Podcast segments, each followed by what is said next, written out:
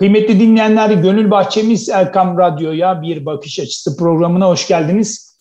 Efendim bugün yine önemli bir konuyu ele alacağız. Enerjiyi ve dünya üzerindeki dengeleri konuşacağımız programımız başlıyor. Elbette konunun uzmanı ile değerlendireceğimiz bu güzel sohbetin konuğu nükleer enerji mühendisi Doktor Ahmet Ege. Hocam hoş geldiniz. Nasılsınız? Hoş bulduk. Ee, Ahmet Bey çok teşekkür ediyorum. Sağ olun. Evet, e, sizler nasılsınız? İyisiniz bizler de umarım. bizler de iyiyiz. Allah razı olsun. Çok teşekkür ediyoruz. Değerli hocam tabii e, 21. yüzyılda bilhassa çok öne çıkan bir konu. Bizi aydınlatmanızı istirham ediyoruz. Geleceğin enerji kaynakları nelerdir? Buradan başlayalım isterseniz.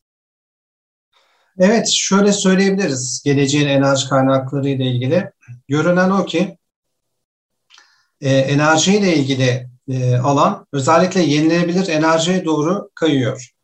Yani bundan önce petrol, doğalgaza dayalı olan enerji türünün e, daha çok e, işte rüzgar enerjisi ve güneş enerjisi yönünde ilerlediğini söylemek mümkün.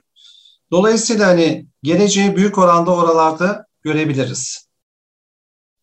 E, tabii bunun yanında e, ister istemez nükleer enerji de e, yine geleceğin enerji e, seçenekleri arasında yer alıyor. E, kendine göre bir takım avantajları var e, nükleer enerjinin de.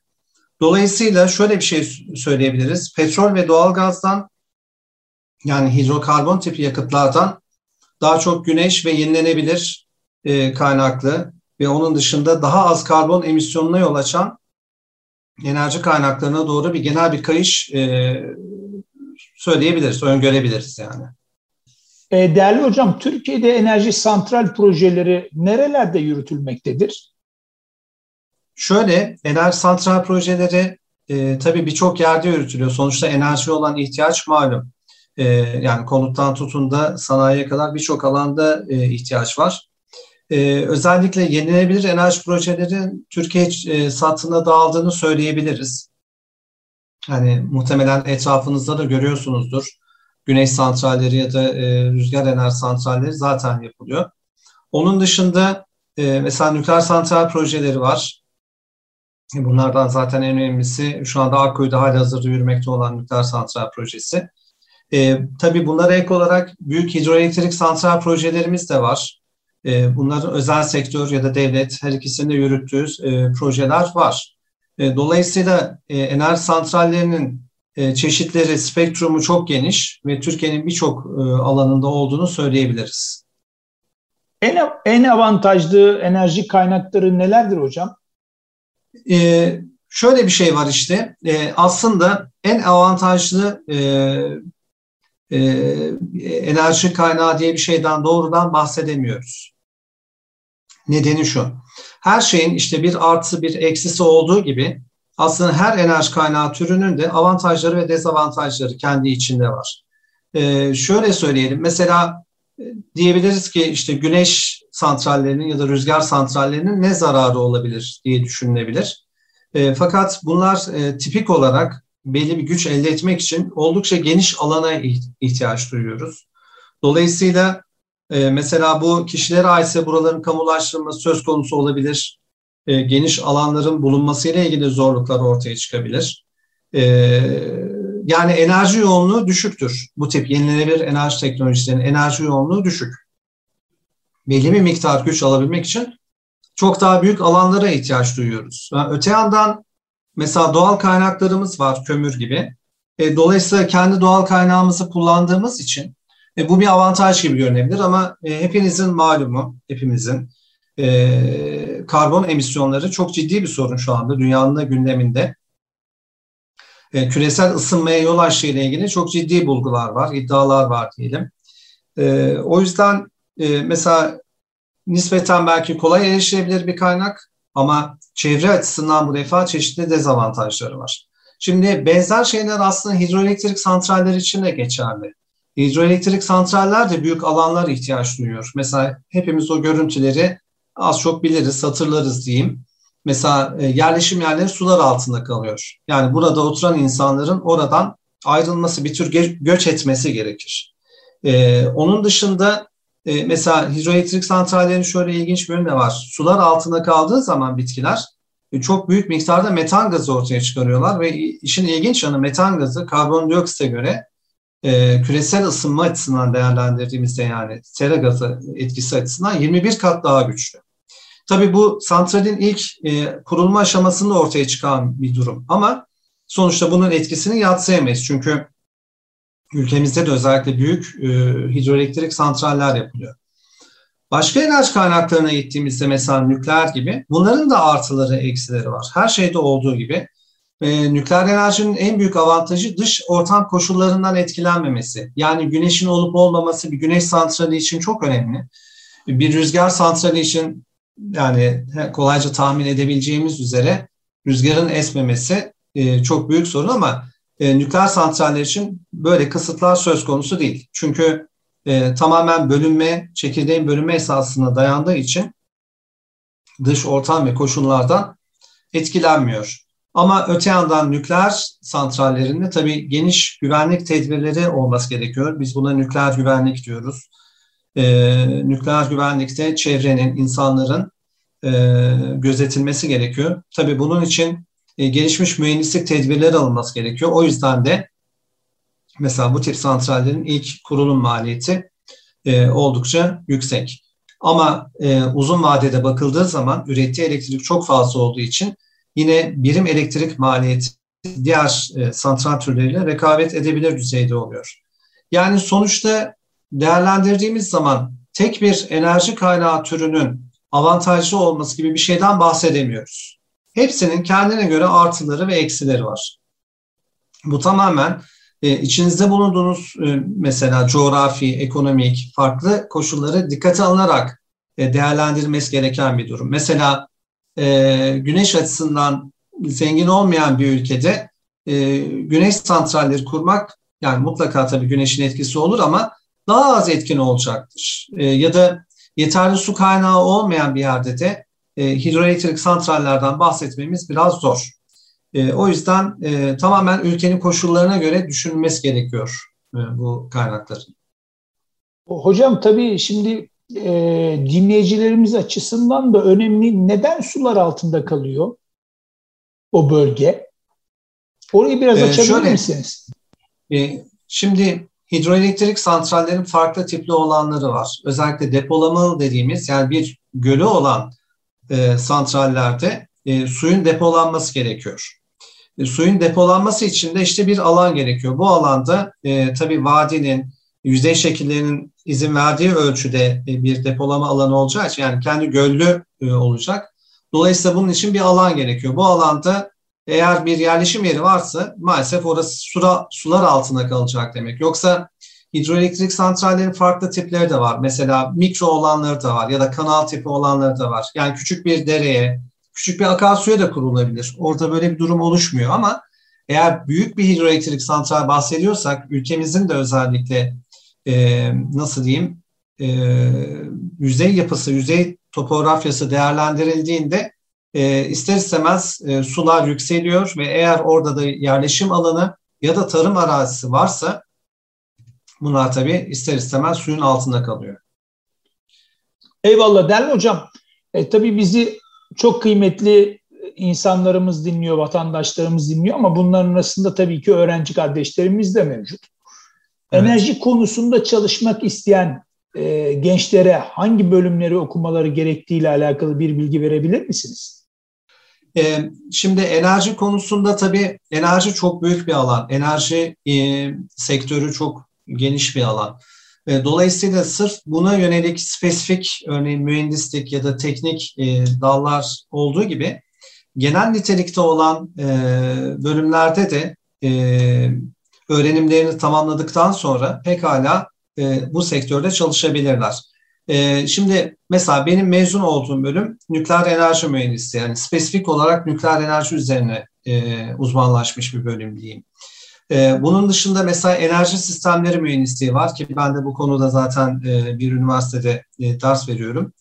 E, mesela enerji sistemleri mühendisliği e, aslında birçok farklı e, enerji santrali için e, bu kişilerin görev yapabileceği e, yerlerden.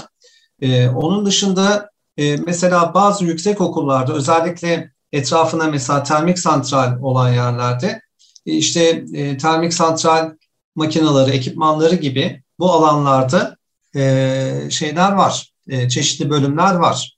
Ama mesela bir makine mühendisi ya da elektrik mühendisliği dersek e, alanları çok geniş olduğu için pekala enerji alanında, enerji sektöründe de büyük santrallerde ya da e, yenilenebilir enerji santrallerinde birçok santralde görev alabilirler.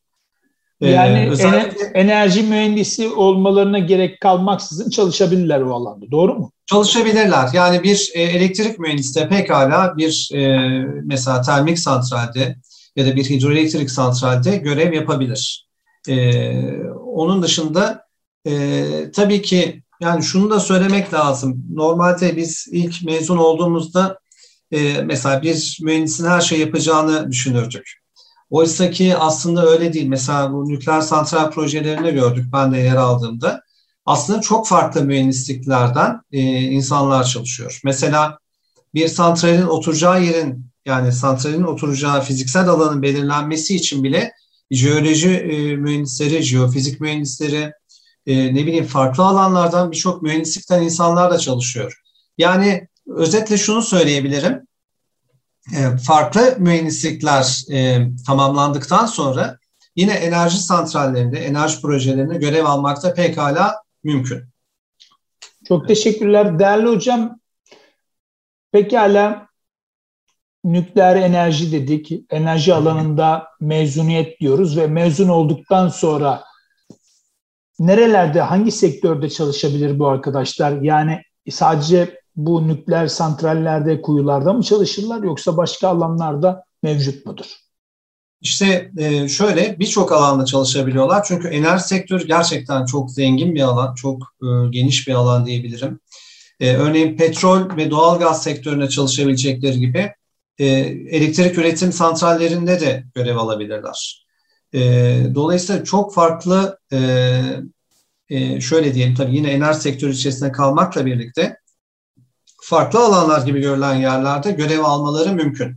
E, her ne kadar e, enerjiyle ilgili çeşitliliğin yenilenebilir enerjiye kaydığını söylesek de e, bir süre daha en azından hidrokarbon e, bazlı e, enerji sistemlerinin devam edeceğini söyleyebiliriz. O yüzden o alanlarda da çok görev almak mümkün. Mesela e, bir petrol rafinerisinde de çalışabilirler. O da yine enerji sektörü olarak düşünebiliriz. Ya da doğal gaza ilişkin çeşitli tesisler var. Bunların e, içerisine de görev alabilirler. Biraz önce dediğim gibi e, elektrik üretimi amaçlayan e, santrallerde de görev alabilirler. Bir doğal gaz kombine çevrim santrali olabilir bu. Ya da bir işte kömür santrali olabilir, niyet yakıtlı olabilir ya da ithal kömürle çalışan olabilir. Ya da bir nükleer santral projesinde de çalışabilirler. Önemli olan tabii her şeyde olduğu gibi kendini yetiştirmek e, bu alana ilgi duymak. Yani öğrenci arkadaşlar için en e, temelde söyleyeceğim şey bu. Çünkü insan ancak sevdiği, ilgi duyduğu şeyde başarılı olabilir. E, o olduktan sonra bu enerji sektörü olabilir, havacılık olabilir, savunma sanayi olabilir, farklı yerler olabilir ama sonuçta başarılı olursunuz işinizi sevdiğiniz için. Böyle. Şimdi sizin yurt dışında da görevleriniz olduğunu ben bizzat biliyorum Ahmet Hocam. Pekala mezuniyetten sonra iyi bir dil yeteneğiyle yurt dışında bu alanlarda çalışabilir mi bizim Türk mühendisleri? Nasıl görüyorsunuz yurt dışındaki Türk mühendislerini? Ee, yani çalışabilirler. Şunu söyleyebilirim. Ee, yani aslında bizim üniversitelerimizin e, eğitim düzeyi e, fena değil. Hani hatta bazıları aslında gerçekten gayet iyi eğitim veriyor.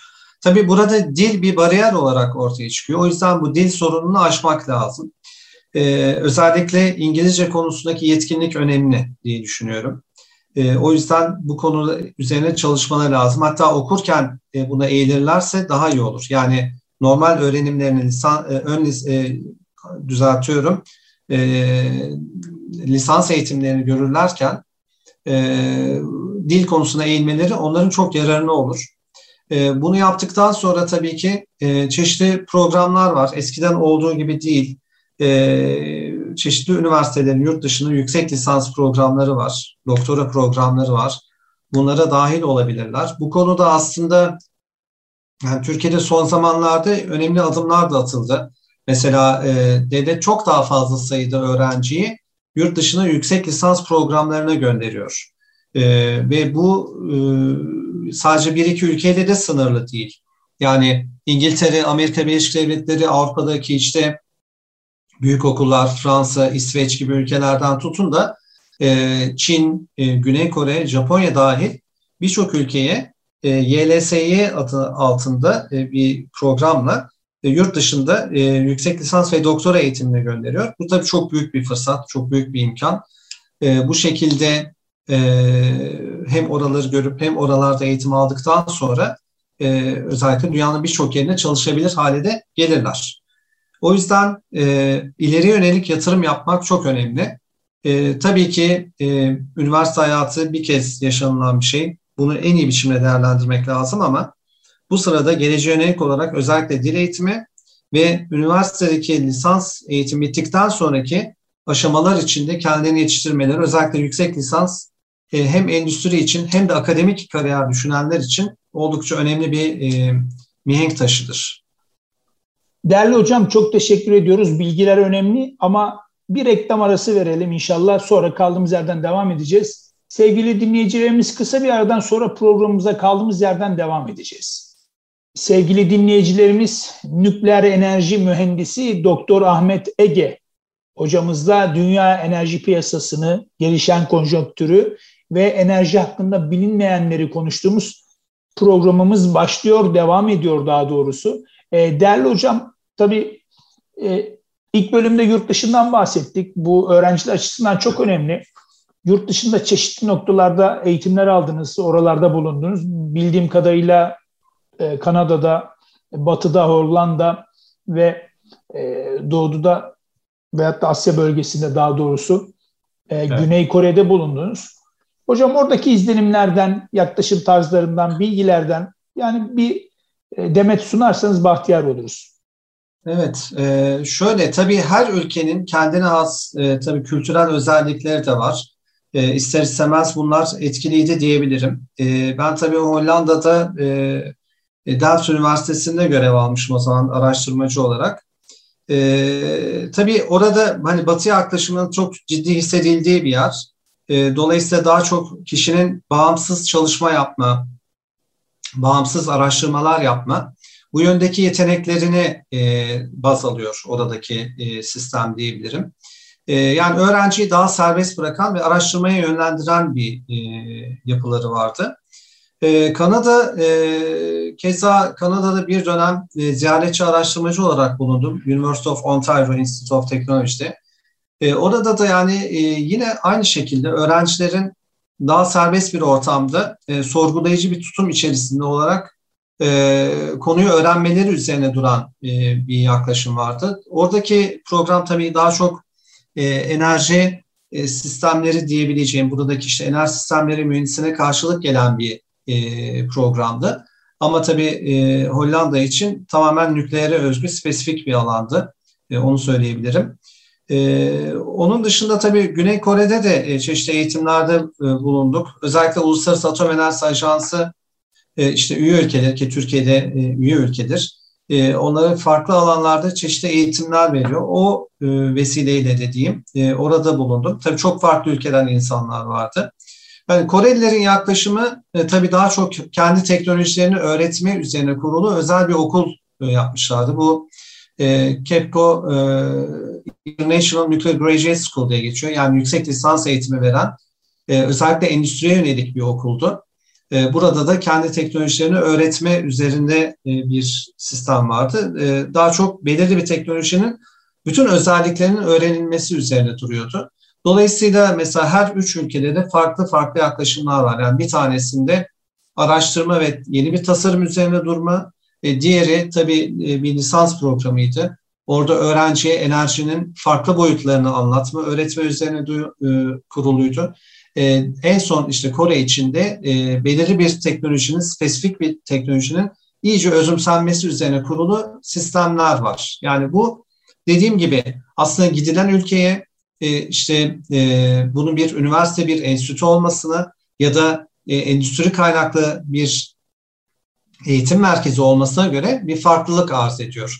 Bunun ister istemez tabii e, dikkate alınması lazım. Bir program ya da bir şey seçiminde, e, eğitim seçiminde olabilir. E, bu şekilde genel çerçeve olarak bunu söyleyebilirim. E, hocam şimdi tabii nükleer enerjiye baktığımızda dünyada bazı ülkeler yapıyor, bazı ülkelerde bir kıskaçlık söz konusu. Yani yasak getirme teşebbüsü var. Madem problemli hiç kimse yapmasın. Eğer problemli değilse o zaman herkes yapsın. Tabii evet. E, dünyada herkes kendisini de bir nevi koruma altına da almak istiyor. E, siyasete girmeden e, siyasi dönüşümle nükleer enerjisine baktığımızda değerli hocam, avantajlar nedir, dezavantajlar nedir? Yani dünya ülkelerinin birbirine bakış açısı. Yani şunu söyleyebiliriz. Evet dünyada vazgeçen ülkeler var. Fakat dünyada bu teknolojiye yeni dahil olan ülkeler de var. E, siyasete girmeyelim dedik. Doğru. Pek e, istemiyorum ama şunu söyleyebilirim. Mesela Almanya açısından daha yakın zamanda Viyana'da bulundum. E, Uluslararası Atom Enerjisi Ajansı'nın bir toplantısına katılmıştım. Orada Alman meslektaşlarımla da görüşme imkanım oldu. E, mesela onlar gerçekten kaygılılar bu durumdan. Çünkü bu kararın siyasi olduğunu düşünüyorlar. Yani nükleer enerjiden e, çıkma, buna phase out diyorlar orada. Bu kararın oldukça siyasi nitelikte olduğu düşünülüyor. Ee, şöyle e, diyebiliriz, nükleer enerjinin e, tabii birçok avantajı var, e, dezavantajları da var. Az önce söylemiştim, her enerji çeşidinde olduğu gibi. E, dünyada ülkelerin farklı yaklaşımları var bu konuda. E, mesela e, kabul edelim etmeyelim e, silah geliştirme konusunda da ilgi oluşmuştur. Mesela Kuzey Kore örneğinde olduğu gibi. Ama genelde e, bu yüksek teknoloji işi olduğu için aslında ülkeler bir e, bir tür bir e, atlama tahtası olarak görüyorlar. Yani daha yüksek e, bir teknoloji seviyesine çıkmak için aslında nükleer enerji, havacılık, uzay e, endüstrisi gibi oldukça önemli nitelikler içeriyor içerisinde. Çünkü çok ciddi anlamda kalite yönetimi isteyen, e, iyi bir organizasyon yapısı isteyen, güvenlik kültürü dediğimiz çeşitli öğeleri barındıran bir e, enerji türü. E, şöyle teknik avantajları da var. Mesela nükleer santrallerde e, oldukça uzun süre kesintisiz bir biçimde elektrik üretmek mümkün. Ve çok büyük miktarda elektrik üretmek mümkün. E, mesela bugün için e, şöyle söyleyeyim, tabii e, dinleyiciler e, belki enerjinin temel birimleriyle ilgili e, bilgi sahibidir, değildir orasını bilemem ama e, kendi ülkemizden de örnek verebiliriz. Mesela Atatürk Hidroelektrik Santrali 2405 megawattlık bir kurulu güce sahip. E, Akkuyu'da yapılacak olan nükleer santralin bir ünitesi 1200 megawatt. E, yani e, sadece iki ünitesi bir Atatürk Hidroelektrik Santrali yapıyor. Kabaca söyleyecek olursak. E, ne kadar büyük bir e, güç olduğunu buradan anlamak mümkün. Dolayısıyla kesintisiz ve uzun süreli elektrik elde etmek için mükemmel bir seçenek nükleer enerji. Üstelik yakıtını da depolamak mümkün. Yani çünkü bir santral aşağı yukarı e, bir yıllık süreç içerisinde yaklaşık 80 tonluk bir yakıta ihtiyaç duyuyor ki bu çok küçük bir alan. E, dolayısıyla nükleer enerjinin bu tip e, avantajları söz konusu. Mesela hidroelektrik santraller, Atatürk Barajı'na örnek verebiliriz. 7 gün 24 saat esasında çalışmazlar. Ama bir nükleer santrali 7 gün 24 saat çalıştırmanız mümkün e, özellikle batıdaki santrallerde e, sürekli güç temin edecek biçimde e, biz buna baz yük santrali diyoruz. O şekilde e, çalışıyorlar. E, dezavantajlar meselesine geldiğimizde ülkelerin bununla ilgili vazgeçişleri varsa özellikle Fukushima kazasından sonra bu süreçten bahsedildi. Çünkü santralleri daha güvenli hale getirmek için ek yatırımlar gerekti. Bunun tabii ister istemez bir maliyeti vardı. E, bununla ilgili bir takım endişeler oluştu açıkçası. E, o yüzden e, nükleer enerjideki dezavantaj daha çok bu yönde oluşmuştur diyebiliriz. Öte yandan e, atıklarla ilgili bir takım endişeler e, oluyor. E, fakat e, atıklarla ilgili aslında teknik olarak çözülemeyecek bir sorun değil.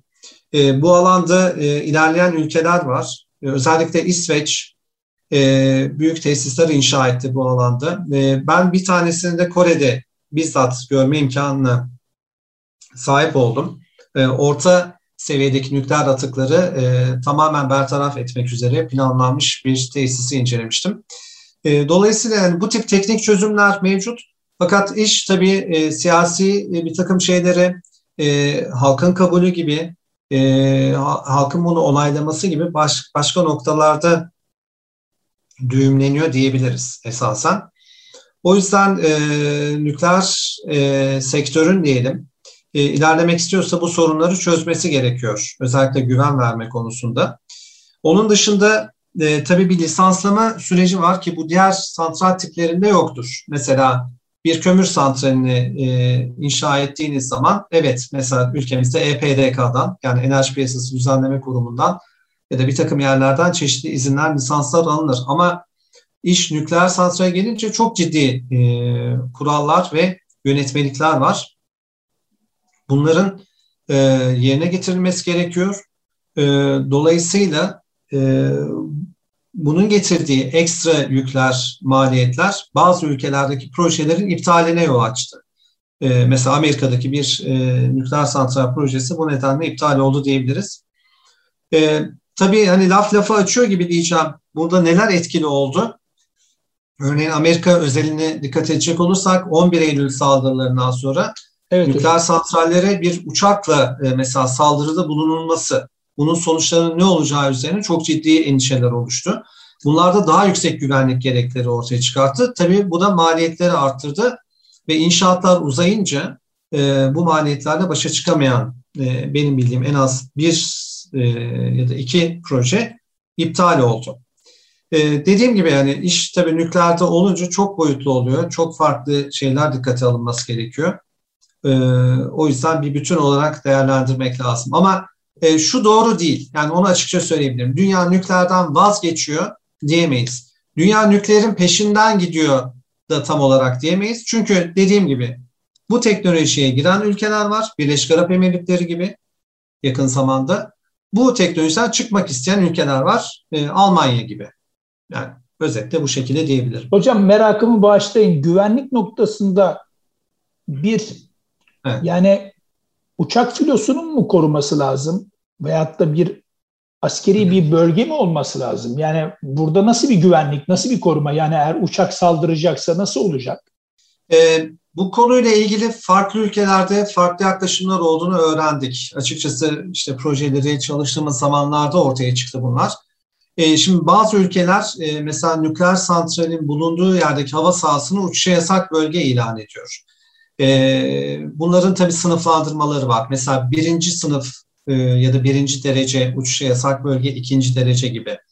Ülkelerin tamamen kendi güvenlik politikalarına göre bunu değiştirebiliyorlar. Onun dışında bu tip santrallere ki bunların çoğunluğu e, aslında deniz kenarına, okyanus kenarına kuruluyor.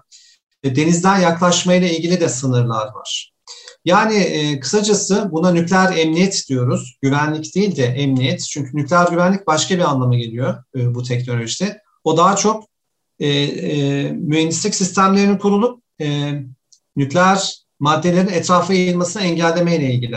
Ama nükleer emniyet dediğimiz dışarıdan santrale yapılacak olan saldırıların engellenmesine yönelik e, bir takım tedbirler gerekiyor. Bu biraz önce dediğim gibi denizden ve havadan yasak bölgeler ilan edilmesi e, olduğu gibi e, santral yönetiminin kendine az özel birlikleri de var. Yani güvenlik timleri var. Bunlar hatta belli periyotlarla eğitimler, tatbikatlar yapıyor ki yurt dışında mesela Çek Cumhuriyeti'nde bunları görmüştüm. E, dolayısıyla e, farklı açılardan güvenlik tedbirleri var. Elbette ki teknoloji kullanarak yapılan güvenlik tedbirleri de var. E, ama burada söz konusu olan biraz önce söylediğim e, bir mesela yolcu uçağını e, kasıtlı olarak bir nükleer santrale çarptırma gibi. Hani bunun için neler yapılabilir düşüncesi içerisinde olmuşlar. Buna yönelik tedbirler alınması düşünülüyor. Yoksa tabii ki bir nükleer santrale saldırı yapılması uluslararası hukukta aslına bakarsanız kimyasal silah kullanmayla eşdeğer bir yaptırımı var.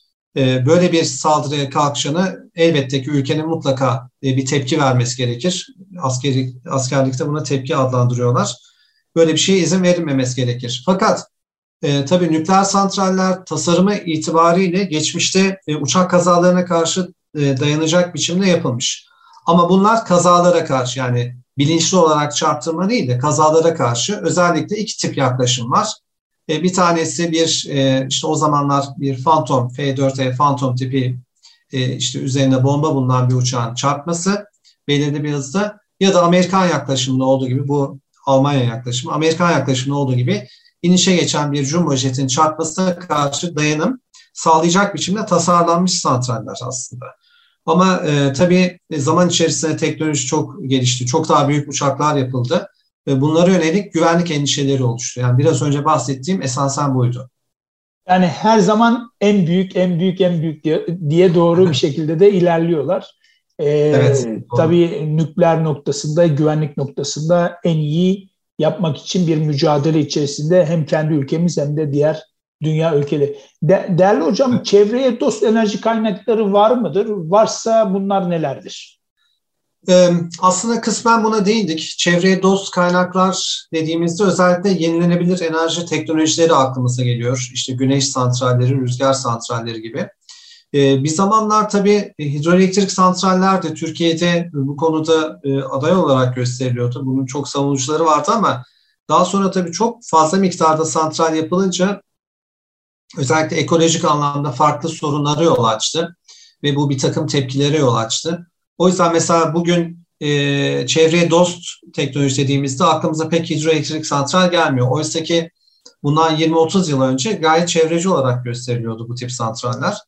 O yüzden şu anda en çok e, yenilenebilir enerji santrallerinin e, çevre dostu olarak nitelendirilmesi mümkün. Ama burada dikkat edilmesi gereken e, bazı hususlar var. Şöyle ki, e, şimdi mesela e, karbon emisyonunu sıfırlamaya çalışıyoruz. Bugün birçok e, değil mi sektörde, alanda bunu çabalanıyor. Evet hocam. E, burada burada işte tüm ömür döngüsü boyunca düşünmek gerekiyor bunu. Yani şöyle ki e, bir güneş panelinin imalatından, bir rüzgar e, türbininin imalatından onun oraya e, monte edilip santralin kurulması ve işletme boyunca ve işletmeden çıkarılma aşaması dahil olmak üzere acaba ne kadar karbon salınıyor? Buna bakmak lazım. Bir e, mesela rüzgar türbinini e, ele aldığımız zaman e, tabii ki rüzgar türbini çalışırken e, ortada bir karbon emisyonundan bahsedemeyiz ya da benzer biçimde bir güneş santrali işletme halindeyken e, burada karbon emisyonu nerede? Yok. Fakat e, tamamen üretim aşamasından bu santral sökülünceye kadar olan kısımlarda acaba bizim faaliyetlerimizde ne kadar karbon salınıyor? Şöyle bir örnek vereyim. Diyelim ki e, bir güneş panelini hiç karbon salınımı olmadan ürettiğimizi e, varsayalım. Öyle bir şey, öngörüde bulunalım. Ama bunları büyük kamyonlarla, içten yanmalı motorları olan yani bugün geleneksel olarak kullanılan kamyonlarla e, santrali kuracağımız bölgeye taşıdığımızı düşünelim. İşte burada karbon salınımı oldu. Niye? Çünkü e, kamyonun motorundaki işte yanma reaksiyonları sonucunda etrafa yine karbondioksit ve karbon monoksit gazları yayılmış oluyor. Yani e, bu işe bir döngü olarak bakmak gerekiyor. E, tabii bu açıdan bakıldığında e, yenilenebilir enerji teknolojileri yine avantajlı. Burada yine nükleer de avantajlı diyebilirim. Çünkü nükleer reaksiyonlarda da e, bizim bildiğimiz anlamda kimyasal bir reaksiyon olmuyor. O nedenle etrafa karbondioksit ya da karbon monoksit gibi gazlar mesela yayılmaz ya da metan gazı yayılmaz. Ama e, bir takım faaliyetlerde ister istemez e, bu tip şeyler oluyor. Mesela en tipi e, nükleer santraller dizel jeneratörlerle e, donanmıştır. Acil bir durum olduğu zaman elektrik üretimi amaçlı. Bunlar zaman zaman test edilir. Mesela bunu Kore'de görmüştüm. İnanılmaz gürültülü büyük e, makineler bunlar. Belli periyotlarla test edilmek zorunda. İşte bu sırada karbon salınımı oluyor. Ama e, o kadar çok elektrik üretme yeteneğine sahipler ki e, dolayısıyla birim e, elektrik üretimindeki karbon salınımının düşük olduğunu e, söyleyebiliriz. Bu tip santrallerde. Değerli hocam, başka gezegenlerde enerji kaynakları olabilir mi? Ne düşünüyorsunuz? E, evet, güzel, ilginç bir soru gerçekten. E, başka gezegenlerde de enerji kaynakları mümkün. Ya da ileride tabii insanoğlunun amacının o yönde olduğu da görülüyor biliyorsunuz. Mars'la ilgili ciddi planlar var. Biz oraya gittiğimizde acaba hangi enerji kaynağını kullanacağız diye de düşünülebilir. Ee, şöyle söyleyebiliriz. Ee, mesela e, çeşitli uydularda ki bunlardan e, en ilginci e, Titan, e, Satürn'ün bir uydusu. E, burada e, kararlı bir biçimde sıvı e, vaziyette diyelim e, metan gazı bulunmuş. Yani bizim bildiğimiz aslında doğal gazın en temel e, e, ne diyelim bileşeni. Yani çok büyük miktarda doğal gaz var. Yani bunun okyanusları var hatta Titan gezegeninde. Ya da işte Jüpiter'in uydusu Europa'da Jüpiter'de olan yer çekimi etkisi nedeniyle içerisinin oldukça aslında yüksek sıcaklığa ulaştığını tespit etmişler. Dolayısıyla mesela Europa uydusu için bir jeotermal enerjiden bahsetmek mümkün işin ilginç yanı. Ama biz mesela e, Mars gibi bir gezegene koloni kurmak istiyorsak insanlık olarak e, burada e, zaten birkaç tane seçenek ortaya çıkıyor. E, bir tanesi yine güneş santralleri kurmak oralarda. Diğeri de e, nükleer santraller kurmak. Çünkü büyük miktarda enerji talebini ancak e, nükleer santrallerle sağlayabiliriz ki güneş e, santrallerinin e, iklim koşullarına bağlı olarak çünkü orasının koşu, oranın koşulları dünyanın koşullarından oldukça farklı. E, bu kadar açık bir gökyüzü olmuyor mesela Mars'ta. Dolayısıyla e, enerji elde etmede aslında nükleer ön plana çıkıyor diyebilirim. Eğer ileride kolonileşme düşünülmüyorsa. E, buna yönelik planlarda var. E, Mars'ta aslında bir nükleer santral küçük çaplı kurulması planlanıyor. E, şöyle de diyebiliriz. E, geçmişte bunun e, örneklerini şöyle gördük. Mesela kendi nükleer yakıtı olan uzay gemileri yapıldı. Ve bunlar eski versiyonlar aslında. E, mesela Voyager gibi. Tamamen nükleer güçle çalışan enerjisini, elektrik enerjisini buradan alan uzay gemileri de yapıldı. Yani bununla ilgili geçmişten gelen bazı tecrübeler var diyebilirim. Tabii geleceğin tam olarak nasıl olacağını bilemeyiz. Fakat gezegenler açısından nükleer teknoloji böyle bir imkan sağlıyor. E, çünkü bizim bildiğimiz anlamda e, gezegenlerde petrol e, ya da doğal gaz, yani doğal gaz da bir organik olarak e, bir biçimde Titan örneğinde olduğu gibi var ama mesela petrolün olacağını tahmin etmiyoruz. Çünkü petrol bildiğimiz kadarıyla eski canlıların fosilleşmesinden çok uzun süreçler içerisinde hidrokarbonlaşmasından olduğu için mesela başka bir gezegende e, petrol bulma olasılığımız çok düşük. Ama e, mesela nükleer maddeler var. Venüs'te var. Venüs üzerinde uranyum e, olduğu tespit edilmişti. Yıllar önceden hatırlıyorum. Dolayısıyla işte nükleer e, teknolojinin böyle bir kullanımı da olabilir gelecekte. Değerli hocam çok teşekkür ediyoruz. Gerçekten önemli bilgiler verdiniz. E, bizleri aydınlattınız. Allah razı olsun. E, zaman ayırdınız. Çok teşekkür ediyoruz değerli hocam. Ben çok teşekkür ediyorum. Umarım dinleyiciler için bir farkındalık yaratma imkanı olmuştur. E, bir nebze de olsa ışık tutabildiysem kendimi çok mutlu hissederim. Allah razı olsun. Çok teşekkür ediyoruz. Tabii hem bizler açısından ama en önemli noktası tabii ki gelecek vadeden bu mesleği seçmeyi arzu eden genç kardeşlerimiz açısından ben bilhassa çok önemsiyordum. E, zaman ayırdınız. Çok teşekkür ediyoruz. Kıymetli hocamıza teşekkür ediyoruz bize vakit ayırdıkları için aziz dostlar. Bugün enerjiyi konuştuk. Enerji piyasasının gelişen konjonktürü ve enerji hakkında bilinmeyenleri konuştuk. Onun için e, hocamıza tekrar teşekkür ediyoruz. Programımızın sonuna gelmiş bulunmaktayız kıymetli dinleyenler. Kaçıran veya tekrar dinlemek isteyen dinleyicilerimiz için efendim erkamradyo.com internet sitemizden hem bu programa hem de geçmiş programlara ulaşabilirler. Efendim haftaya aynı gün ve saatte yeni bir konu ile huzurlarınızda olabilmek duasıyla kulağınız bizde olsun. Allah razı olsun.